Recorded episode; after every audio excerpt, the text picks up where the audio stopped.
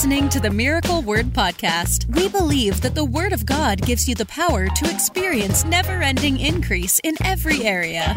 If you're ready for revelation that will take you to the next level, you're in the right place. Here's your host, evangelist, author, and founder of Miracle Word University, Ted Shuttlesworth Jr. How to improve any relationship instantly. We're going to give you five things to do. Uh, by the way, a lot of people's relationships need to be improved. A uh, lot of dummies out there. Just to be very honest. There's people dealing with dummies at the holiday season. Uh, no, but for real, we're going to talk about that because uh, relationships, you can't, you can't obviously live your life without relationships. And if you're going to go through life and deal with uh, like crazy people, what? Some people can live their life without relationships. They can. I can't. Very introverted people. I can't. I can't. I, you can't do it. I'm, ta- I'm ta- Tiffany's like, I'll teach you how she slid behind us. I'm, I'm talking about, but I'm not just talking about these kind of relationships. No. I'm talking about any kind. That's why You I have to deal with your boss. You got to deal with coworkers. You got to deal with your family. family. You got to deal with your friends. I- you got to deal with your kids. Totally on the same page, brother Ted. You do. My statement still stands. That's what we probably should have said. This Rick and Lisa is dealing with dummies. Should have been the title. dealing That's with why dummies. I have a handful of friends. should should be your new, right? new book that comes I'm out. always dealing with yelling dummies. about somebody. Carolyn is battling anger management. She's doing that courses as we speak. Doing well. I'm very proud of her. Um, I'm taking up boxing soon. And that'll really help, I believe. As long I've not at this point paid for her to have kickboxing lessons yet for fear of my own life. I don't want her to be a trained fighter, just to be honest with you. Um, I want to be a trained fighter. But you got to deal. You got to deal with relationships, and many people, and you know this because we've talked about it a ton behind the scenes. There's so many people uh, that just allow broken relationships to remain in their life. Yeah. They allow bad relationships. They literally allow uh, toxic relationships, and they don't have any desire to fix uh, what's going on in their in their life with their with their relationships. And so, uh, I, we're going to give you five uh, things you can do starting now, starting today, uh, to improve any relationship in your life. Doesn't matter who it's with. Could be husband and wife relationship. Definitely that. Wilson T said, please amp up volume. Uh, it could be husband and wife relationship, could be a boss relationship, could be coworkers, it could easily be friends, could be family members extended or unsaved family members. Um, it could be even with your children. You know, people don't always have the best relationships with their children. So it could be any relationship, anybody that you have connection with, that you deal with um, regularly. Uh, we're going to give you these five things, and it's going to help you. They're all from the Word of God, all of these from Scripture uh, that will, and I'll tell you this, it won't just, you know, it'll, it'll even heal relationships. I'll tell you that. It can it can even heal relationships because when you take the initiative to start doing things, you laugh like I'm laughing at Alex. Oh, what do you say? calling out his Could be a wife. wife, CC Jeanette Meadows. Uh, no, but for real. It's fun when you start talking about relationships. Everyone starts tagging everybody. Yeah, it's like, hey, you need to log on, listen to listen this. to Yes, this. bum. Um, but it's true. You, you can you can heal relationships. I mean, it's crazy to me that we believe that God can heal cancer, but He can't heal relationships. Healing works the same across the board for Yeah, everything. absolutely. And so, That's why people are so easy to give up on marriages, Mm-hmm. but then they're pressing in for you know a disease or the virus that's happening right now and stuff like that harder than they would for you know contesting for their own husband or wife. Absolutely. But healing works the same across the board. Billion said, "Let me guess: food, back rub, and sincere apology." That's that Ted's way. broadcast over. thank you, Billion, and thank you everybody for tuning in. That's exactly what it was. Food, back Which rub, only works on one side for men. Does it? Well, I You don't mean, want food food is back not the way to my heart. You like back rubs, and you like apologies. Food is for you. Yeah, I like food. Um, enjoy it. Um, but we're gonna we're gonna jump into these. So for all of you that got Christmas boxes, congratulations Yeah. to those of you that were able to snag them up before they were gone. And then of course, as We had well, a huge liking of them this year. yeah, yeah, they went quickly. Quickly. They went very In one quickly. week. One Um, week gone. Love you too, Faith. But we'll be back for Easter, so just keep your is it nose to the ground Your or ears to the grindstone. I don't know. We're gonna figure it out. ear to the ground. Aaron, Aaron Stern said food is honestly How the best way to apologize. It's honestly the best way. I totally I agree. know, not for me. I don't know what the best way is to. Felicia says coffee, foot rub, and chocolates. That's what she's into. Well, "Hey, well, everyone's sharing. What's your best way? Yeah, Since tell it. everyone's doing it. what is your favorite way to receive an apology? Put it in the comments section. honestly I'd- don't know. I'd like to know. Or I can't say. Just kidding. I know what yours is. what? Don't tell. It's those chocolate covered fruits. But I like those people.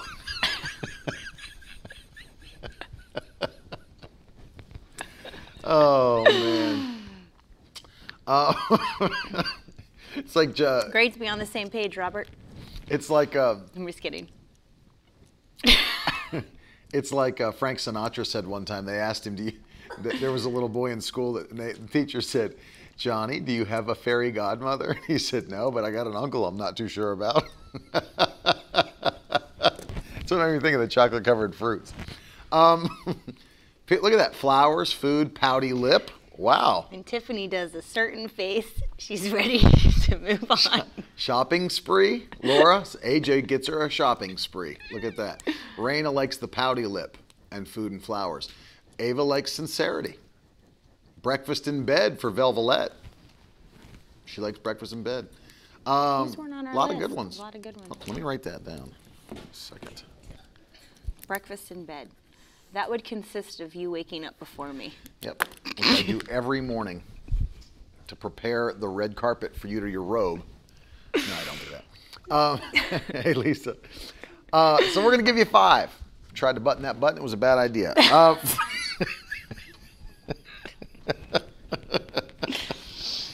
shopping and dinner at Hyatt from Deb Stokes. That's what she likes.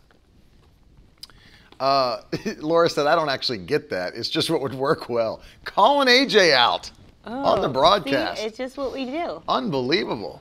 Look at that. Come in with kind words and then little pokes. AJ's on a device in another room, fuming, just fuming. Um, yeah. Alex said, "What the? A gift in secret pacifies wrath." Shit.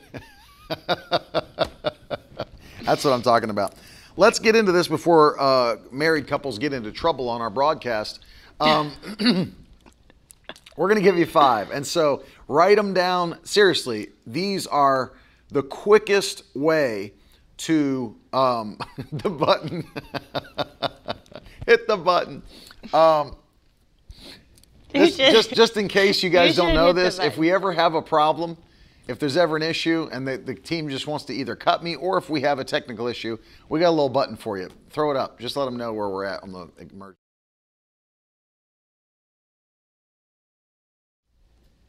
That's what we've got ready for you guys, just in case. They are prepared. If things come out Just in case that need to be turned off, the team's prepared. They know me. They understand. No, but it's for technical difficulties. Or if I just Or you your know, mouth. get crazy. Um, quick, hit it. Hit it. Hit the button. Um, Tiffany. Nathan said he's always in trouble. Um, let's give the let's give these five. Um, Do it, Ted. Do it. Do it. You're fired. You're fired. Uh, we're gonna we're gonna start. Ava said she's dead. Ooh, acts of service and encouragement. Now we're getting into the five Now love we're getting into love which languages. we got into this last week. On the broadcast. No, It's personally on our walk. on our walk. we were discussing it because it is something to know. Wow. It's not the five love languages You that were dealing with with us today. on the walk. No, no, we are.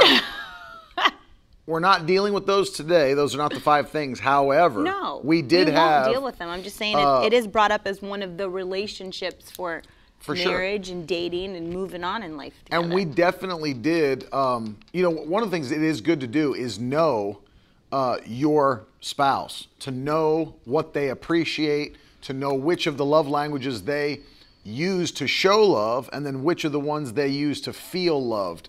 And uh, if you've never read that book, it's a good book, Gary Chapman, Five Love Languages. Um, I thought for a long time it was the Gary Chapman that was married to Amy Grant. It is not. Because it like bothered me because I was like, what's up with that? They're not even together anymore. Like, how's he writing a book on love language? What's his first name? Gary. he, he was Gary Chapman, but it's a different Gary Chapman. Oh. Anyway, um, we definitely talked about that at length, and it is excellent to know um, for your children, for your spouse, how they receive love and how they show love. Very, very important. But these are five different ones that we're going to cover today and talk about. Um, the first one, by the way, and write these in the comments if you would help us out. Put it in your notes. Mark down the scriptures. Um, number one is very important, by the way, because I see this often, and it's one of my biggest pet peeves that I have. I cannot stand when people do this. Can't stand when people do this. Uh, I see this all the time in conversation, and it's like it's one of the biggest turnoffs in conversation ever. And it's this truly listen and don't just wait to talk. That's huge. Truly listen and don't just wait to talk. Have you ever talked to someone before that you could tell they weren't even listening to really what you were saying? They were just waiting for their turn to say something else again. Yeah, I've been there. I mean, I, I've I've faced that with people. It's like, you know, you're sitting there and, and you start to realize at that point like they're not even listening to anything I'm saying because they're like they're like chomping at the bit, like waiting to say something else. It's a horrible way uh, to conduct relationship, to conduct conversation. Uh, truly listen. Truly listen. Don't just wait to talk. That destroys interactions. It destroys conversations. It destroys relationships. There, one of the reasons that's my stupid button. One of, one of the reasons Keeps tapping on you know people. people have said this for years. You know and i don't think this is the reason but you know people have always used that phrase you know god gave you two ears and one mouth. Should listen twice as much as you talk. I don't think that's With why he that gave you two ears and one mouth but uh, the bible does say this. Are you gonna I think it's because you look funny. It looked very odd So with one ear he knew what he was doing. Yeah, but that's the difference, Jennifer, is that, yeah, Josh said, or they keep cutting you off in the conversation. Exactly right. They're not actually listening. They're just really, they really want to just get out what they want to say. They don't really care what you have to say. You cannot establish uh, good relationships, quality relationships in that way. You have to be somebody, and you have James uh, 1. This, this is a part. This is what the Word of God teaches. You have to be somebody who is dedicated to listening to what the other person has to say, how they're feeling, what they're dealing with. You have to be I'm a going to person. read James 1 now. Yeah. I'm just kidding. No, read I'm just cutting you, you cut me off off because you're not listening. I understand. You fired. I'm just kidding. No, but seriously, I do want you to read it because this is the basis uh, for this entire thing. James chapter 1, um, verse 19, I believe. And, and are we doing verse 20 as well? Yeah. Yeah. Understand this, my dear brothers and sisters. You must all be quick to listen, slow to speak, and slow to get angry. Human anger does not produce the righteousness God desires. You see that? So this is what happens. Raina said, I'm totally guilty. This is what happens to people. You know, they're not, as the Bible commands us to be, quick to listen, slow to speak. Did you ever um, did you ever think of the fact that, you know, many times there are misunderstandings that happen because of the fact you have responded before you didn't even fully understand what was being said or what the situation was, whatever that might be, and you were quick to respond to something that you didn't even have full context on. And it actually caused an even greater problem because now you're you're responding to something that's not even there. You're responding to something that wasn't even said or done. And it ends up becoming a problem. James writes by inspiration of the Holy Spirit, let every person be quick to hear, quick to listen, slow to speak. You know, um, I'm trying to remember who I, who it was that I heard say this. Maybe Dr. Jordan Peterson, but he said, you know, when you're when you're interacting with someone, when you're speaking to someone, one of the best principles that you could use when speaking to somebody, assume that that person knows something that you don't know. Assume that that person knows something that you don't know.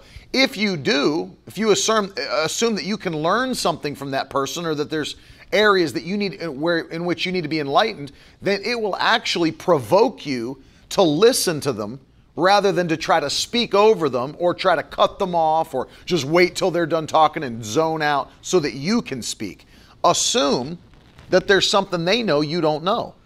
Well, it, you know, when you're so quick, you know, we're supposed to be led by the Holy Spirit. So when something's said to us that we don't quite understand, even you know, whether it be listening to something in church, whether it be a conversation you're having with a friend, with your spouse, it is so good to not be quick to be on the offense and answer before because sometimes we have to mull things over. Yeah. Sometimes the Holy Spirit has to work on us for us to listen and be like, you know what? I've, I've got to see it from that side. I understand what you're saying. There's something I need to do to help change in this relationship. Because I know a lot of times with married couples, we're always saying the other person needs to change and needs to do things rather than looking at ourselves and being like, what is it that the Lord can help me with? What right. do I need to deal with to do? Even with friendships, you got two per- different personalities and upbringings with friendships as well. Any any type of relationship, boss, anything, is that there's a reason the Word of God instructs us to be slow to speak because we're not going to understand everything in that moment. And we have to take time to process it, to listen to the Holy Spirit, so we have the right answer as well. Yeah. That's exactly because right. Because whatever you say, you you're gonna you're the next person that's gonna set the tone in, in the conversation. You're the next person that's gonna set the tone into which direction this is going. It's true. Cynthia said that's one of my children's favorite scripture. Is that because you quote it to them all the time, Cynthia? Slow to speak. Listen, guys. but it's true, and it should be quoted because we have. You know what's an interesting thing to learn about yourself? You know, one of the dangerous things uh, that happens to every individual on the planet, unless you're extremely introspective, is thinking that everything's good with you and everything's wrong with everybody else. That is one of the most dangerous things and it happens to everybody. If you're not careful, it will become your mindset. Well, I've got it all together. They've got problems. They're the ones that have issues. They need it. And the problem with that is, is that when you fail to recognize the fact that you also have issues that need work, things that need to be dealt with, uh, areas that need to be uh, corrected or addressed. See, when you don't have that and you're not introspective about your own life, it's a massive problem. Everybody needs to listen to me. I don't need to listen to them. That's a problem. And so, one of the best things we could do is to recognize maybe I could learn something. See, and, and, you know what that truly is? It's humility. That's what that's what it is. It's humility and meekness. Humility and meekness. And so if, and we've dealt with this many times on the broadcast that if we will humble ourselves, what does God do to people that humble themselves. He exalts them, the Bible says. I think we read that scripture yesterday, 1 Peter 5 5, that if we would humble ourselves. I was not invited to the broadcast, so yeah, I don't know well, what you read. I was having, you know. I was home offended not watching. It's, you, you stayed home offended because you didn't have an ISO cam, remember? That's right. And you screamed and threw plot, pots and pans, and you're like, "Get me an ISO cam!" Yes. I remember. All the yep. pots and pans that are in this office. but that, that's exactly what it is. It's humility, it's meekness to say, I need to understand, I could learn something. I could and the be quick to hear, slow to speak. And God exalts humility. God exalts meekness. Inheritance comes to people who are meek. And so I would encourage you, when you're dealing with other people, assume they know things that you just don't know. And that leads us to number two, because number two is extremely important in this way, and that is the ability to empathize. Hey, we all know when you assume. I was home offended, Carolyn. it's it's it's true. If you don't learn how to empathize, and for people that don't know what that is, it's literally just the ability to understand and share the feelings of somebody else. To put yourself Ship it to me, Aaron. Ship it. It's it's the ability to put yourself in their shoes. Can you put yourself in somebody else's shoes that you're dealing with? If you just have the simple ability to do that one thing, it changes everything about how you respond. You don't just respond from your own anger, from your own, you know, think about this. There may be something that somebody did that's wrong toward you, committed an offense toward you. But the other thing is this you ask yourself, because, and of course, this is a scripture that we will that we will deal with, but um, you it would be better rather than responding immediately or getting upset. Ask yourself, why would that person do something like that? That that's a question you should ask at the, in the at the outset. If there's something that goes wrong, something that there's an issue between you and someone else, before you get upset, before you get angry, before you're ready to spew venom, ask yourself, why would that person do that? Like, what is it that caused them to speak like that to me, to do that? You know what I mean? I'm feeling a conviction right now for all Hmm. my customer service people I've dealt with this week. But it's true but because not really. They're just dumb. oh, giving it to the customer service. Um, but it's true because here's the thing. Imagine this. Imagine if somebody because here here's what you here's what many people fail to realize. What's happening with that person? It may not be the very it, it may not be the the uh, governing factor of their life. What's happening between them and you might actually just be a reaction Right. To of- something they're dealing to with. something they're dealing through. with. So you know, if I, that's why I never, and, and, you know, you can be discerning about this, but you go to a restaurant, you deal with with somebody. You might have a waitress that's having a bad day, you know, and you're like, well, I'm not gonna, ti- I'm not gonna tip her for that kind of service. I don't ever judge that. I just do what I should, and I'll tell you why, is because who knows? What if it's a single mother that has just found out that her that her ex-husband refuses to pay any more child support. He's gone missing. Now not only does she has to have to raise her children by herself, but now she has to do it without any financial support from the ex who's gone missing. And can, and so now she had she's in a it's a devastating day for her. And then she obviously her mind is on other things.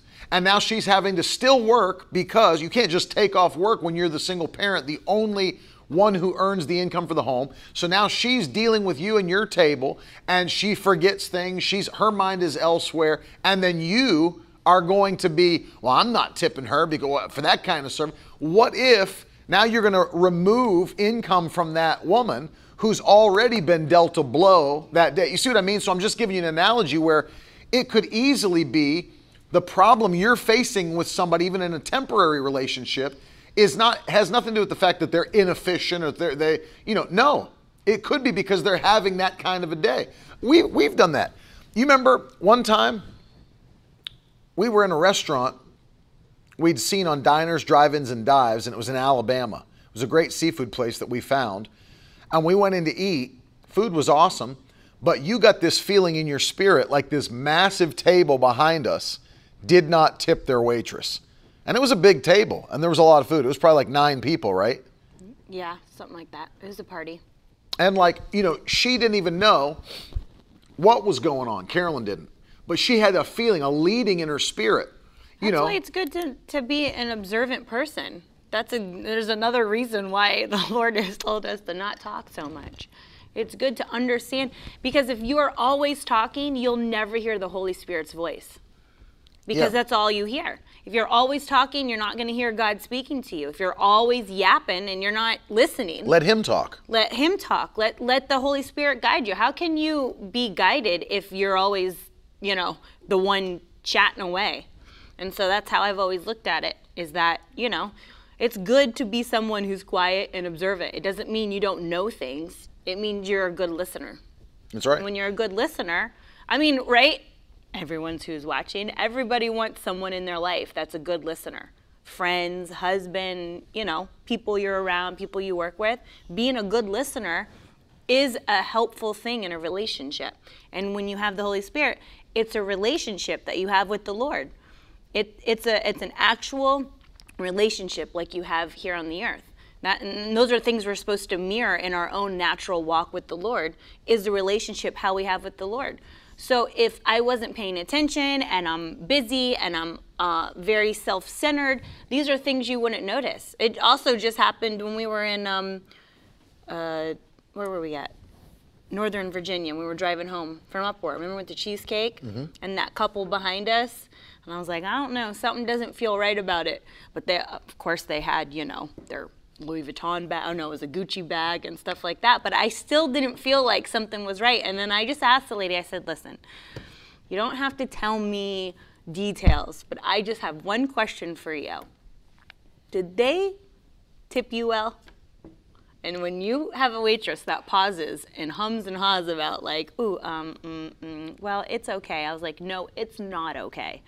And then you have the ability to take care of that person because that right there put a Debbie Downer on her night. Right. And that's not right. Well, even worse with the the one I'm talking about because it was a massive table, yeah, that huge bill, restaurant. and, and you got the same feeling in your spirit. The same. And no reason not to. Like they didn't they weren't outwardly like mean to her or anything. No. Where it catches your attention. Right. You just felt in your spirit, but it's a combination of both. So number one, uh, being able to recognize things or listen, not speak, not be out of the picture. You're not zoned out. You, you're actually listening, but at the same time, you can sense when that stuff's happening. But number two, being able to empathize with where that person is uh, in that moment. I mean, you wait, you waitressed for a while, and you understand what school. you you understand what those things are like.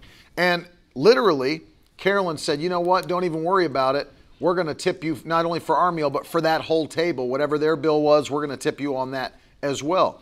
But understand, if you just get upset, well, I don't know, I don't know why my service has been so bad. Maybe she's in the back crying because a table that had nine people refused to tip and walked out, paid the bill with no tip on it, and it was like a two hundred and fifty dollar bill. You see what I mean? And so don't assume that everything that's going on against you is because of you. And personal. Right. Like everyone's Take it know, personally. It's so personal. They're out to get me. Right. Maybe don't assume that, but empathize. Maybe ask yourself the question why are they reacting like that? You know, where do they come from? You know, what's the culture of their life? Where did they grow up? You know, did I say something that may have provoked them or made them feel inferior or made them feel insecure? Or maybe, maybe I didn't even know I did and I said something. You know, examine yourself.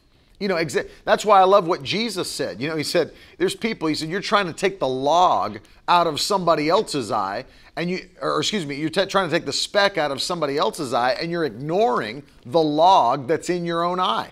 Trying to fix every tiny little thing with somebody else, and you're ignoring uh, the big, the big things with you. We're going to get to Proverbs 15. Don't worry. But um, I wanted to get to Colossians chapter 3 first because I wanted to read this passage. Uh, listen to this. Make this is Colossians 3:13. Colossians 3:13. Make allowance for each other's faults and forgive anyone who offends you. Remember, the Lord forgave you, so you must forgive others. Think about that phrase at the beginning. Are you doing that?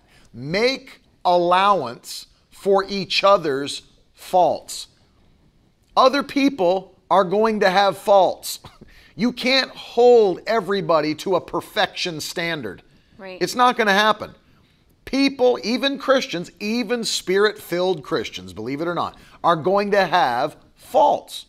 Are you a person who's willing to make room for one another's faults? Or are you going to call every single person out on every wrong thing they do?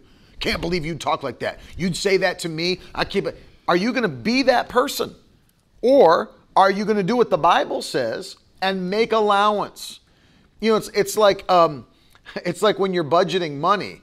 It's like uh, financial planners will tell you to have an emergency fund because you know things will happen that you'll need uh, cash immediately. So what do you do? You put a buffer between you and whatever may happen in life. Do the same with your relationships. Budget in other people's faults into your nerves, budget it into your nerves, budget it into your temper, budget it into your words. It's going to happen. It's going to happen, right? Yeah. It's going to happen. And it's not like you don't have anything that has to change. So I mean, you know, if you're always looking on the out, uh, the out, the other person, then you're feeling like, well, I'm superior and I'm perfect because it's like they always have to be the one to change. They always need the one that needs prayer. They're always the one that, and it's like, no, that's what the one thing I've learned in a marriage relationship that I did not know before. I always felt like I had to pray for you. You know what I mean? Like Ted needs to change. Lord, speak to him in this area. Speak to him in this area. And she realized, though, that I'm pretty much perfect. No. but what did you do instead? I listened. And the Holy Spirit was like, listen, there's things in your personality and the way things that maybe you've learned growing up that's not okay. That's not in my word. That you need to know you need to be like. And yes, the Holy Spirit, I'll work on him for things and let the Holy Spirit deal with him. Talking about me, right? Yes, because you're my husband. Mm-hmm. but there's things that you need to work on as well. And then, you know, it's not always easy to hear that. Everyone thinks themselves are perfect because you're always saying, I'm going to pray for you. You need to change. But realize when that happened, that made our relationship, I feel like, even go higher to a better level of understanding. And so you have to be like that. You have to make everyone, whether it be your friend, whether it be someone you're engaged to, whether it be someone you're married to, we all grew up differently. And you're meeting later in life when you're older. Mm-hmm. So things are gonna have to be allowed. You're gonna have to have wiggle room for stuff for No people question. to work things out. And I do love that. Um, I want you to put it in the comments today. Budget in other people's faults. Just budget it in. Budget it into your peace. Most of my budget is for other people's faults. Aaron, most of my budget is for other people's faults. Put it in the comments. Budget in other people's faults. I faults. budget so far, and then you're out. I'm just kidding. It's true. Because if you're on edge, if you're just like one person, one mistake, I'm gonna bite their I head know, up. right? Don't do that. Oof. Don't be that person. Everybody's walking on eggshells around you because you're gonna explode at the first sign of a an issue. Don't I be that hate person. that feeling. I do too. That whole eggshell feeling. Hate it. Out. I'm out. I gotta go. budget in other people's faults. Do it. Because I'm telling you, they'll be there. Colossians tells us they'll be there. Make allowance for each other's faults. Do it. It's a command from Scripture. It, it does. Not only does it help protect you against disappointment, uh, Mackenzie, which is a good point as well, but it also protects you from permanently destroying a relationship, permanently burning a bridge. Because let me tell you, there are things you can do and permanently burn bridges. Yeah. Where, where it'll you'll just never be on speaking terms with that person again because of one blow up over something that really could have been handled easily, but was was it, it really was botched, and the just both sides blew up, and the bur- the bridge is burnt. It's done, and they're not you're not spe- they're not speaking to you anymore. They don't even come around anymore. The bridge is burnt because there wasn't room. You didn't you weren't able to empathize or ask yourself, why is this happening? Why is this going the way it's going? Is there something? Here's a, here's a humble question. Is there something I can change in order? Do you know you know it's a, a hard thing for people to learn? You don't always have to win the conversation. Hear that, Maddie? You don't always have to win the conversation. Just making sure my daughter's listening back there. But it's true. You Not know. that she does with me, with her siblings. No, exactly. But you don't always have to be right, and that's you know, that's that's an environment. That's something that you know, people have to deal with. that you work on every day, don't I you? work on it every day. every day. Every day. Every day. Because I am right, but I don't want to have to say that I'm right. You No. want other people to catch up and realize it. exactly. Right? Give them space and time. It'll happen. No, it's true. You do have to recognize. I don't have to be right. Do you know you can just be silent when something's said? I know that's a novel idea in 2020. You mean somebody can say something to me and I don't have to respond to it? Yes, you don't have to respond. Do you know you can see a Facebook post going by that you heartily disagree with and you don't even have to comment? What a thought. Imagine it. I mean, imagine it. Somebody was talking the other day, was like, I was like, yeah, you don't have to respond at all. Well, because they were asking me, like, what do I say? But it wasn't She's written like, to you them. know more scripture than me, and I, can you? I, this is what I believe, but can you help me? And I, I wrote back first. I said, first, was this sent directly to you or addressed to you, or is this just a post on their page? Come to find out, it was just a post, and I was like, scroll away. Yeah, why- You, there's no reason. Why? There's no reason. It's like, why do you feel like you need to respond? See, that is, and especially with now And that I- we have, but I used to be like that when I was younger. I used to feel like everything had to have a response to it. And then I realized that's just too time consuming And tiring. and tiring, and you, we're not created to fix the whole world. you waste your time. You end up being as foolish as them. Mm-hmm. You you lose your wisdom. You have no authority to speak into their life when you, when you do that. And, well, the Bible and says if you up- answer a fool in his foolishness, you'll Yeah. become as foolish and, and as you end up ruining a relationship and a friendship to ever ever have the possibility of change or growing or learning anything from it. Well, think about this too. Like, social media has made it very easy to like address everyone and anyone whenever you want. It's easy And- to and- hide behind a computer screen. and comment on anything they've ever put out or whatever it might be. Uh, for sure, it's made it easy, but it doesn't mean we should. You know, that's the thing. It doesn't mean we have to. Sometimes, I mean, not sometimes, like 99% of the time, it's the best to just keep scrolling. Literally, just keep scrolling. Keep on moving because it's not worth the engagement.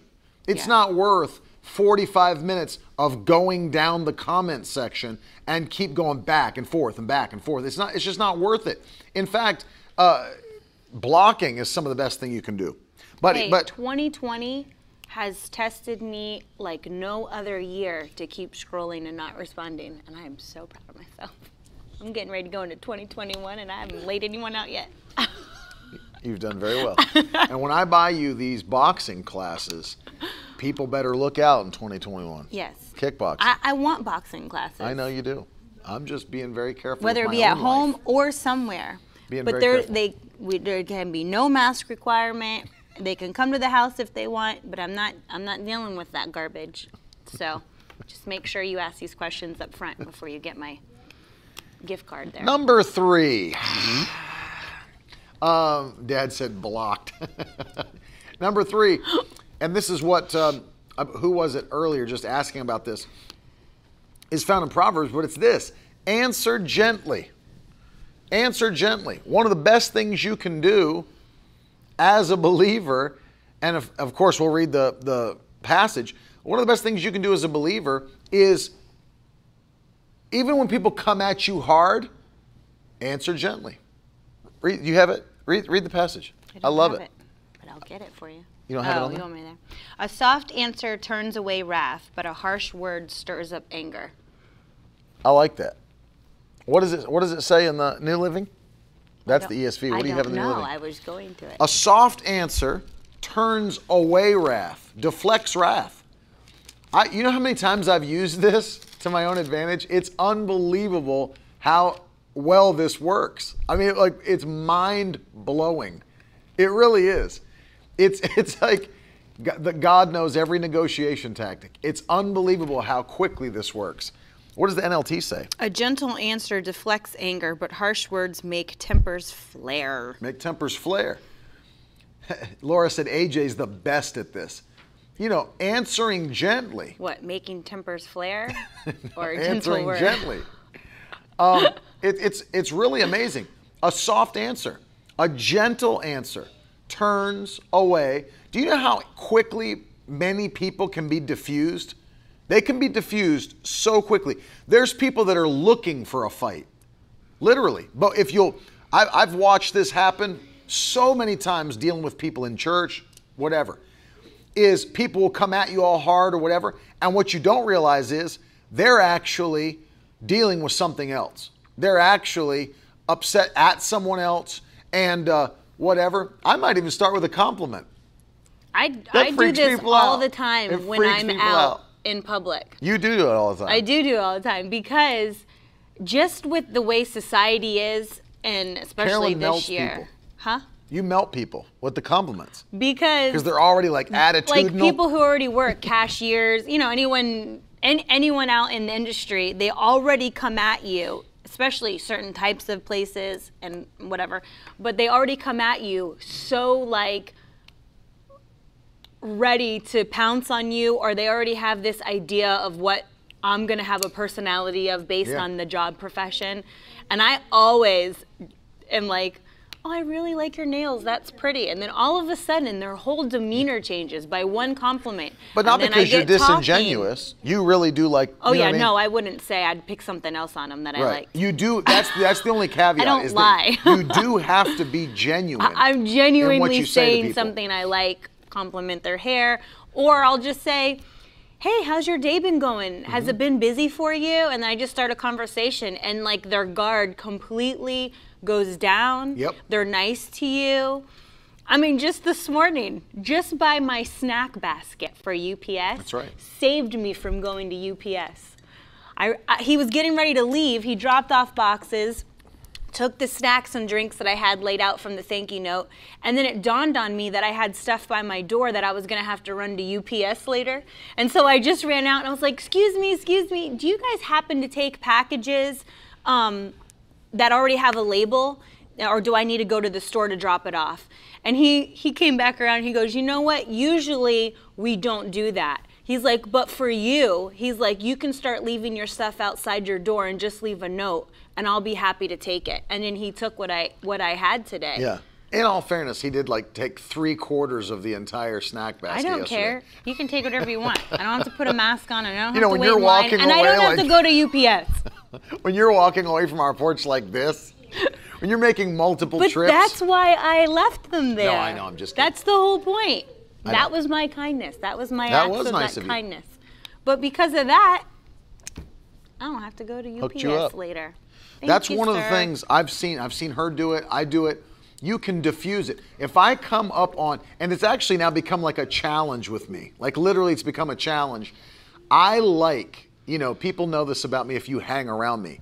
I actually enjoy awkward and tense situations. I enjoy them. I like exploiting them. I like seeing them happen. I like watching them happen, I know, I see much to others' I was just- chagrin. Looking at her face. No, but I do. I, I really like to exploit. I like it when things go, you know, sideways. I like to watch people's reactions. I love it. I actually love it.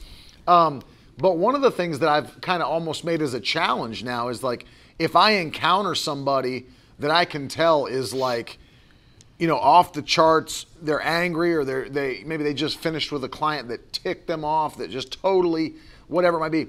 My my goal now is to turn this dude's day around. You know, whatever it might be. Uh, I like I'll make I'll make people laugh. I'll t- I'll totally change their countenance and watch how you can be uh, a catalyst of joy, a catalyst of peace, a catalyst of love, just by what you say and what you do, and being uh, mindful, you know, empathetic, as we said before, but a gentle answer. You could see, you know, if you saw, if, for example, this would be a very obvious example, but if you see somebody that was a jerk that just finished dealing with the person at the counter and the person's already mad because the person was a, a- an idiot, like a total idiot, and you come up and now they're already their guard. Well, yeah, what, what, what, what do you want? What can I do for you? Whatever it might be. You can be that person like, oh, that's a nice tone to take with a customer. Like, I can't stand those kinds of people, by the way. But like, you have the right to do that because that's supposed to be customer service. You walk up, to, yeah, what do you want? What can I do for you? You know, it's like with an attitude and everything because you just got done dealing with a moron. Um, you know, and then you come up and totally flip the whole thing because you've got a gentle answer, turns away wrath. You're complimentary, you're loving, you're peaceful, you're joyful, you know, whatever that might be. You know, you can tell when people aren't even dealt with properly. I was just pulling in the gate yesterday dealing with one of our, our security guys uh, that, that handles the, the guard gate. And you can tell that people just disregard those guys, and they're great guys. And I stopped and I started talking to uh, uh, the captain of the guard, who I love this guy. And uh, you know what? He came out of the booth and uh, stood next to the car and literally let cars wait behind me for like, you know, I just sat there and had a conversation with him uh, because I really, I like him, genuinely like to talk to him. And you could tell it like changed his whole morning because of the fact uh, he's like, you know what? People don't stop and talk to me. People just kind of like they want in right now. They want hurry up, get me. I'm trying to get back, whatever it might be. But like you could tell it changed his entire day or his entire morning just taking the time to engage him. How things going with you? How was your Thanksgiving? How's your family doing? You know, are you, you gearing up for a good Christmas? How was your How was your dinner with the family and all that? And opened him completely up. You know, be, changed his whole day. And no matter how people, no matter where others, remember this, no matter where others are, you have a great ability. You may not have an infinite ability, but you've got a great, large ability to make that change in that person's life or day. I understand that there are people that have real stuff going on. You can't change it with a conversation. You're not gonna be able to change it with a word, whatever. But you can definitely sow peace, sow joy, sow love into somebody's life by re- reject, deflect those feelings of I'm offended at how you talk to me. Def- I mean, that's not a big deal. I mean, how small are we that we have to be offended at every th- single thing? How prideful are? Well, I don't, I don't, I'm not talked to like that. I don't get talked. How small are we that we have to respond like that? Deflect all that, cut through to the to the heart of the person, and flip that thing. Flip it with a gentle answer. Flip it with love, joy, and peace. Flip it with a peaceful attitude. You see what I mean? And watch as a gentle answer turns away wrath. Turn, changes the whole day. Look what it says in Proverbs 14 29. People with understanding control their anger. A hot temper shows great foolishness. It's very good. So that's just what it is. a, a person with understanding can control themselves, one of the fruit of the Spirit, self control, and change the atmosphere that's going on around them. That's exactly if right. If not, you just become a fool, pretty much. I mean, read. I love Proverbs. Yeah. Everyone should read it daily. I say it all the time. One Everyone should read it daily because you would be less A proverb a day keeps the dummies away. See? That's how I say it. Yeah, Um, true. number four, and I think this is a huge one. Um, always seek. This is this is number four. If you're writing it down, always seek to provide more value in the relationship than the other person. Always, and that's a servanthood mentality. That's a servanthood mentality. If you will always seek to be the, the value provider in a relationship, it will ensure that your relationships prosper. Let me, let me say that again because, and we'll break down what this means. If you will always seek to be the value provider, the majority value provider in any relationship, your relationships will prosper. They'll just prosper. You know why? You're sowing value into those relationships. You know, it actually blew my mind. Uh, I never really started thinking of it this way until I listened to a guy that's not even a Christian. He's just a businessman, he's just a marketing guru.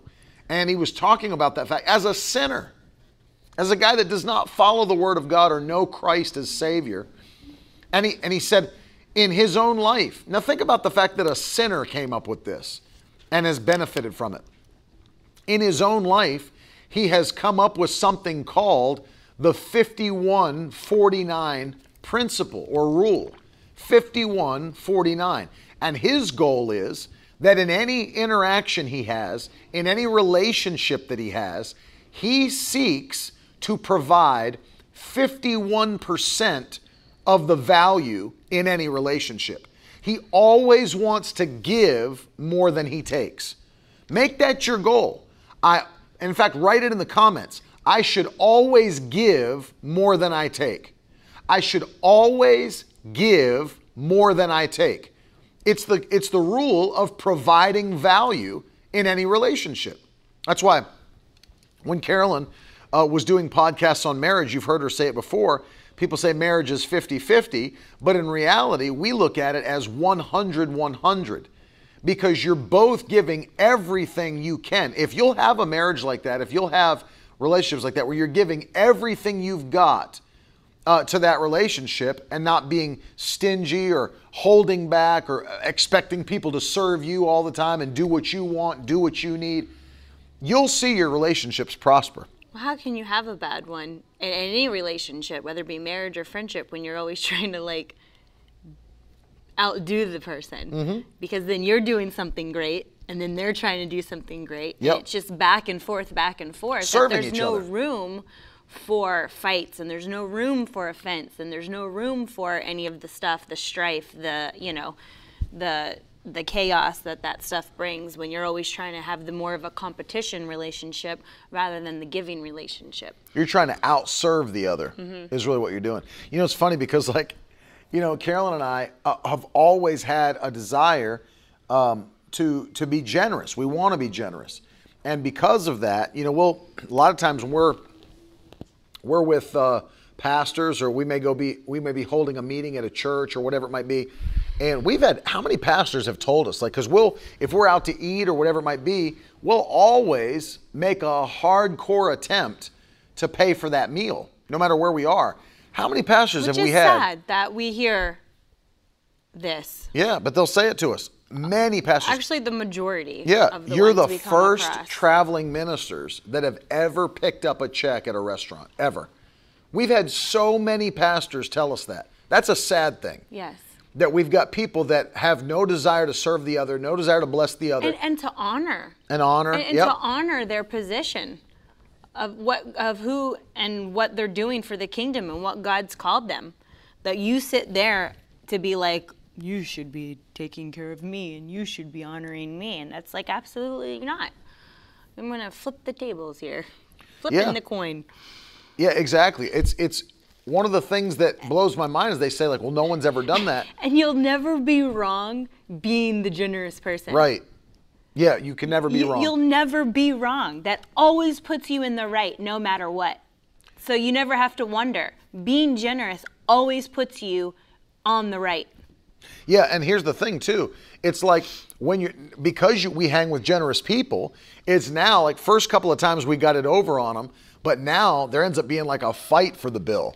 You know, everybody's trying to trick the other one and to get it first, or people will drive to get to the restaurant first and find the waitress and give their card first, and it's actually spawned like a generosity competition where amongst us and our friends, minister friends, trying to bless the other, to out bless the other. And it's like, I've seen Carolyn almost getting fist fights over it. It's insane. Good thing she didn't have bo- boxing training. I'm just telling you. But no, seriously, I, I mean that. Like, it's like, no, we're going to get it. No, we're going to get it. I've seen yanking and pulling on the bill at the table. Oh, I was gonna say, I was gonna say hair. I was Not like, I have not done that. Not yet. uh, but seriously, it's like I've watched people. I've gone. I've literally followed the waitress and then taken the person's card back from our table and given them our card. Uh, I mean, like It's a game. It's, it's a game. It is, but you know what it is? And it's when you're a competitive person, it's out serving the other. really you fun. want to be the one blessing the other. And that's the key. I mean, we're talking about uh, this fact of providing more value. This is number four providing more value in a relationship than the other person. and remember, this Out is not honoring. just about marriage. No, no, no. Any you know, friend, we have a lot of boss, people. This children, is relationship with another person. any relationship. Could be your coworkers, your boss, your friends, your extended family, your husband or wife, could be your parents, could be your children, could be whoever. The key becomes providing that value. I want to provide value in those relationships. Question that was asked a moment ago how do you deal with narcissistic family members? Um, and it's it's it's pretty interesting because you have you have people that really think that they are it, that they're they're it, that we've got self-important people. My my my way of dealing with that is that I don't feed it. I don't feed into it. I don't I don't uh, react to them like they're the best thing since sliced bread. You know, I don't I don't feed narcissism, I starve it. So the key being if you have That goes along with us not answering everyone back. right, Because those are the type of people that are just looking for an answer and don't care to change. right. Well, and the and the Live key off being arguing. it's hard because really if you think about it, it's pride is really what it is. It's hardcore pride. And, th- and that's what makes people that way. And obviously, it's on a rise around the world because pride is continually increasing because wickedness is increasing around the world. And so you don't feed it. You don't allow, you don't play into their self-importance. You know, I make a point, by the way, not to compliment those types of people. I make I make a point because that's feeding into their narcissism. If because see that's that's a that's a prideful thing, and you can spot pride a mile away. That that is that's pride a mile away. You can see it, and I make sure I don't participate in it because pride goes before destruction and a haughty spirit before a fall. You know, if you if you have a good relationship with that family member, uh, one of the things that you may want to consider doing this, by the way, with a gentle spirit, with love, with pure care for that person, is I would, you know, if you feel like it's to their own detriment, pull them aside, speak to them privately, not in front of other people, not, you know, don't call them out, whatever it might be, but literally maybe speak to them privately in love, with gentleness and respect. Hey, I've been noticing this. I mean, you know, I, I just feel like this has been going on, and I don't want to see you destroyed, and I- you know, whatever it might be. But don't feed into it. Definitely don't feed into it. And I make a point. If I see it, I don't compliment it. I don't reward it. You know, I I, I stay far away. I actually. So, for example, if there's a narcissistic action taken, whether it's comments, uh, how people treat other people, not only do I not reward it, many times it would be, it, it's good to call it out, to make it known, shine a spotlight on it. Uh, you know, if, if, if narcissistic actions are being taken in your presence, call it out. You know, d- don't allow that stuff to just go on because it is damaging to other people. Those attitudes are damaging to other people. So don't feed it. Call it out in love, gentleness, and maybe even if it's a family member that would listen to you, speak to them privately and say, "Hey, I've just been noticing this. I've been I've been seeing that you've been drifting in this direction, and I, I know what the Bible says about it. And it's you might be dealing with somebody that's not a Christian, so they don't care what the Bible says about it.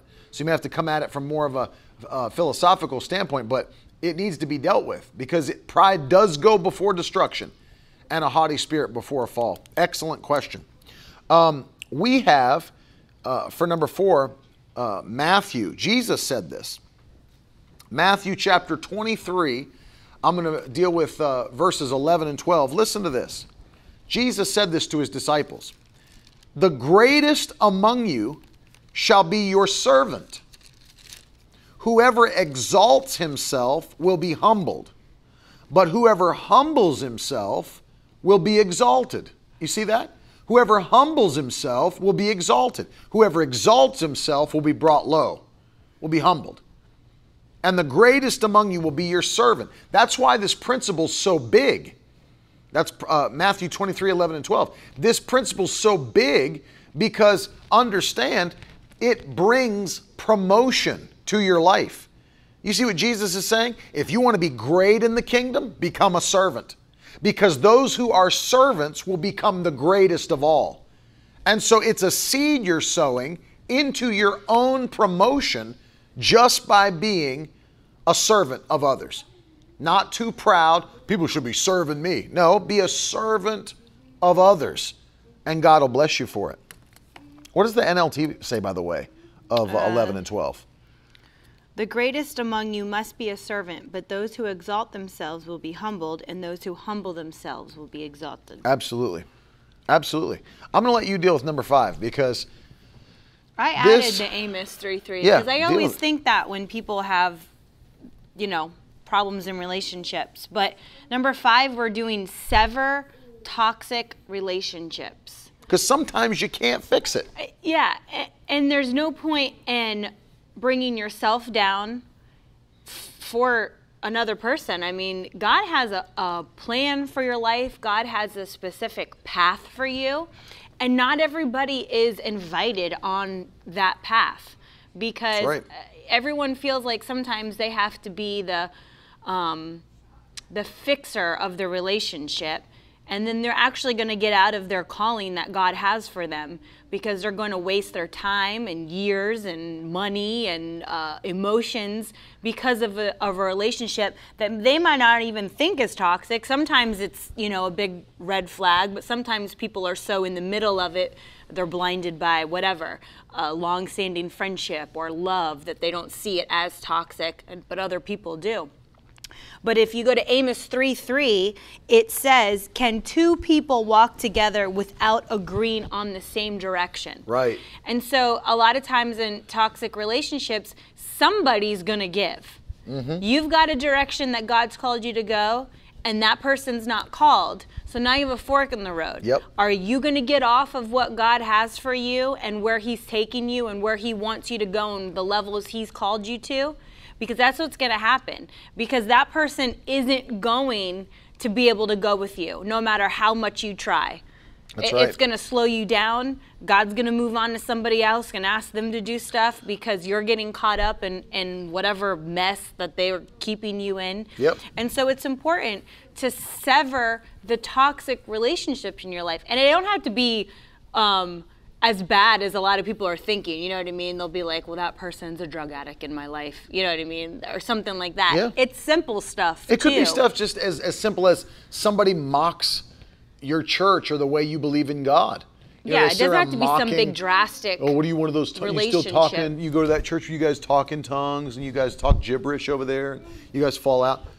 What kind of relationship do I have with a person like that? Because None. you always have to think there's going to be a time where someone's going to give and more than likely you're not going to be the strong one. And then you're going to be the one that's out of Compromising. you're going to be the one compromising. You're going to say well you know what? Maybe that church isn't for me. Maybe Bad- that's not for me. Maybe truly that's not what the bible says about healing or prosperity or giving or you know any of the the topics like that. Then you're going to be the one that gives and goes to a lower level Bad company corrupts good and character. not bringing them up. So that, that's bottom line.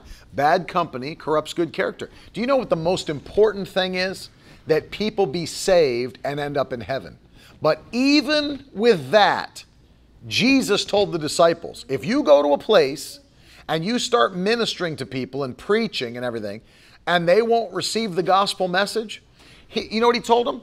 He said, Shake the dust off of your feet and go somewhere else. He didn't say stay there for 30 years and try to bang the message into their heads. He said, shake the dust off of your feet, remove your blessing, and go somewhere else. That can still be done today. And if it's that important with just the gospel message, which is the most important thing there is, making sure someone gets to heaven, then absolutely, if you want peace in your home, peace with your family, peace with your kids, if you've got somebody that refuses to make the changes to follow after God and just continually brings drama and problems and issues, there is nothing wrong with severing that relationship. It's the healthiest thing that you can do. It's just like when Jesus came to the earth. If he got off the path that his heavenly Father had for him to learn what he had to learn when he was learning it, to to raise up and what he had to do, to to operate and what he operated in, to get to the cross, to die for us so we can have the power and do the things greater that he said and get into heaven. If he did that, like he said, and just hung around these towns and pushed his way and Yep. pushed his way, he never would have gotten to the end result of what is so powerful and marvelous now that that we're doing in life. Right. And so you have to just move on. Well, Let things go and move on. I like how Kelly said it follow the peace. Put that in the comments, just like Kelly said follow the peace. If there's not peace, why are you staying in those relationships? I'm not talking about if you're married to somebody and you're having peace issues, divorce them. I'm not saying that. I'm talking about friendships, people that are around you that you've given access to your life. If there's no peace, And I know it's hard. I Why? know that there's parents that have had have to sever things with kids as they've gotten older and become adult kids. I'm not saying like during the young ages when you're teaching them. I'm severing away from my 10 year old. I've had enough of her attitude. I mean, like when they're adults, there comes a time, okay? People, eh, or anyone, anyone that you're dealing with. You've got aunts and uncles, you've got grandparents, you, you know what I mean? Yep. It's, it's, it's time, and, and you might have a toxic relationship with a parent. So don't get confused with severing a relationship because you're keeping the toxic out and not honoring them anymore. Right. Because you still have to keep do honoring. what the Word of God says to have a long and prosperous life. Right. So if you are children, older children, adult children, that have a toxic relationship with a parent, it doesn't mean you stop honoring them. It doesn't mean you stop loving them because then you're working against the benefits of life for you than what the Word of God says. right. You still honor them, but you don't have to keep yourself in that environment anymore to have that toxic relationship. Right. And Mackenzie asked the question. people will think that. Yeah. People have a hard time disconnecting from a family member, even though it's You can toxic. still love They them, you feel like they them, have to just disconnect. be in that relationship because of love or that they're related well, by the, blood. Here's the problem. And that's not the case. Here, here's the problem: is that people uh, they think loyalty to a long time relationship is the reason they have to stay in that relationship. Well, I've known him since high school. I've known him since grade school. That doesn't mean anything because it's not tr- any relationship is reciprocal. And if all they do is bring damaging elements and you're bringing the building up elements, they don't care either consciously or subconsciously, they don't care about that relationship. And so you're not in a true relationship anyway. So stop hanging with somebody just because you've been around them since grade school or high school. That's not a reason. Loyalty like that is not a reason to keep a damaging, toxic relationship around. And Rainer wrote, How do I honor my mom when she's so evil? you speak well of her, you pray for her, you bless her, you give her gifts. You're not doing it because she's putting a roof over your head or she's putting food on the table for you or she's sending you Christmas presents. That's not how it works when it comes to a mother and father relationship. Right. We're not talking about friends. You can you can cut them off and you don't have to talk to friends anymore. We're talking about a relationship where they're your mother and your father. Yeah. You continue to do what the word of God says Yep. regardless of what they do. Exactly. They could be a, a drug addict in an alley that's, you know, out of their mind the majority of their life. That doesn't mean you stop doing your part in honoring them. And Mackenzie asks, why do you think Jesus didn't cut Judas off or remove him from his ministry or uh, cut him out of his ministry? The reason Jesus didn't, Mackenzie, is because Judas had to remain in Jesus' ministry to fulfill Bible prophecy. There are things Judas did that he had to be around to do. For example, sell Jesus for 30 pieces of silver, things like that. There were things that Judas was there to do to, to accomplish and fulfill Bible prophecy or messianic prophecy. And so, uh, if Jesus, and I'm sure Jesus knew what was going on, he was no dummy and he had discernment, but he didn't because those things had to be fulfilled. You know, if any Bible prophecy is not fulfilled, it becomes false prophecy. And the Bible cannot be filled with false prophecy. It's it is God's knowledge of the future. And so he remained to fulfill Bible prophecy. And so you you have to realize that. Uh, we are not fulfilling Bible prophecy with our relationships. So, you know, there might be a Judas in your life. You don't have to keep him around. There's no prophecies about you that you need your Judas in your life. You don't need Judas. I need my Judas. you need to write a book called Hanging Your Judas. Oh, okay. I'm pretty good at that one. but it's true. You don't need a Judas. I don't need a Judas. You know, for all these people that get on, preach these messages like, I need some haters. I need my Judas. Like, you don't need a Judas. You don't need anybody bringing destruction to your life. You don't need anybody bringing drama to your life. You know, you need peace. You need joy. You need love. And hey, so, you need that struggle so you can understand. You don't have that struggle in your life, Brother Ted, you ain't going to understand the Bible. Can't get with it.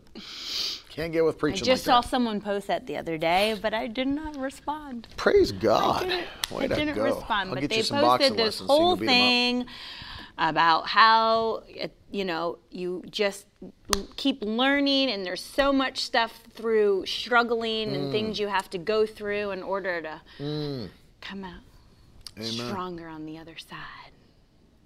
Yes, there, there's a mistake. Norman said, learn from it. It Be really smart. hurts, though, Don't Ted, be foolish. when you're trying to do your best according to your love, wisdom, knowledge, and understanding in a relationship, such as a marriage, and people literally abuse you.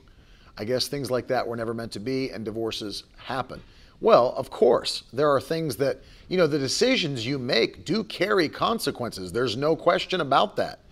Uh, there's people that were not led by the Spirit before they got married. They didn't listen to the voice of the Holy Spirit. They made bad decisions initially.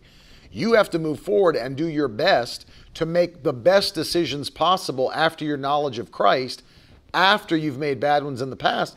But there are harvests that come back from seeds of bad decisions. Uh, now, if you're talking about abuse, if there's physical abuse, we don't tell people to stick around for physical abuse or, you know, things get dangerous and we're not advising people to do that. Obviously, you've got to protect yourself, your children, your whatever.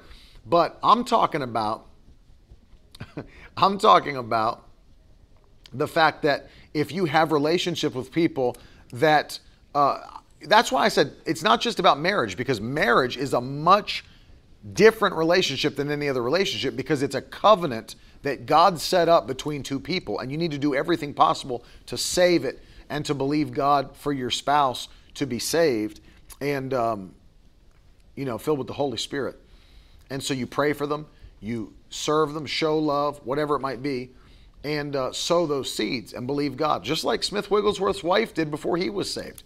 And God will God will uh, honor your faith. But obviously, we're not telling anybody to stay around for abuse. Dell on Periscope says, if there is a God, how come He made me an atheist? Well, it's actually impossible to be an atheist. You can't truthfully deny the existence of something you can't prove doesn't exist. So at best, Dell, you're an agnostic that leans toward atheism. But that's because of your own misunderstanding. In fact, I would encourage you to get the book that's entitled, I Don't Have Enough Faith to Be an Atheist. It's on Amazon. You can get it if you're interested in knowledge, because that's like one of the things all atheists and uh, agnostics always like, like to say. Well, I'm more about the knowledge and the science, and I'm all about the proof. You know, you guys are blind on faith. If you're truly interested in knowledge, buy the book and study. I don't have enough faith to be an atheist. It'll change your life. In fact, anybody that's watching, if you have anybody in your family, friends, loved ones that's trying to that's bordering on agnosticism or atheism, uh, and giving up on faith, or maybe they don't believe in faith, get them that book. It'll change their life. I don't have enough faith to be an atheist by Frank Turek and Norman Geisler. It's a great book. I recommend it to every young person, especially that's going through high school, middle school, college. It'll change your life. We want to pray. The reason we're dealing with this is because, especially during the holidays, a lot of times you're forced to, um, you know, deal with relationships and people that you don't see maybe all year. More relationships are getting pushed on you during the holiday season, and you've got to be able to deal with it. You've got to be able to, uh, yeah, I was patronizing on purpose, Dell. Um, but definitely buy it. You'll enjoy it. Um, and so we deal with more relationships than ever during the holiday season. It needs to be talked about, needs to be dealt with, needs to be worked on. And so we're going to pray for you at the end. Uh, I'm believing that uh, 2021, as we've been saying, is going to be a year that will run unhindered, that we're going to run crooked paths being made straight, momentum, anointing, be more impactful than we ever have. And here's the here's the key. One of the things that's going to give us that kind of peace as we run is having all drama removed. That's why we finished with toxic relationships. All drama removed. I don't have time, you don't have time to deal with the drama as you're accomplishing what God's called you to do. Some people just refuse to change. They just refuse to change. You've done several videos on recommending Ava, I have. and podcasts. U- usually at the end of the year, last two years, I've done book recommendations for the new year. Uh, we can we can put those back up, or you can just go check. It's usually done in December or the beginning of January of each year, last two years or three. Look I've done book podcasts. book recommendation uh, podcasts and and uh, broadcasts, so you'll enjoy those. And we usually release the book list as well, so um, it's in the description of the podcast. Well, let's pray for them. Father, in Jesus' name, I'm praying for every man, every woman that's watching today on Breakthrough Friday. We're asking you, Lord, to not only give us the strength, give us the boldness to step out and make these changes. Lord, if relationships do need to be cut off, cut them off. Help us to cut them off. I pray there's some people that just simply lose our number in Jesus' name by the power of the Holy Ghost. Lord, give us that kind of patience, peace, joy, and love to deal with people properly. If there's any pride in our lives whatsoever, let it be cut out. Let it be cut out by the power of the Holy Ghost. I pray, Lord, that you give us humility today, give us meekness today, and let us deal with those relationships in the proper way to build them up, to see healing in relationships that can be healed. And Lord, if people refuse, if they refuse to do what you've asked them to do, if they will not go the way you've called us to go, give us the boldness and the strength to separate from division. In Jesus' mighty name, we thank you for what you're about to do in 2021. It's going to be supernatural. We're ready to see it Yeah. in Jesus' mighty name. If you believe it, somebody shout amen. Throw some fire in the comments section. Amen. Amen. Now that's the stuff leaders should be made of.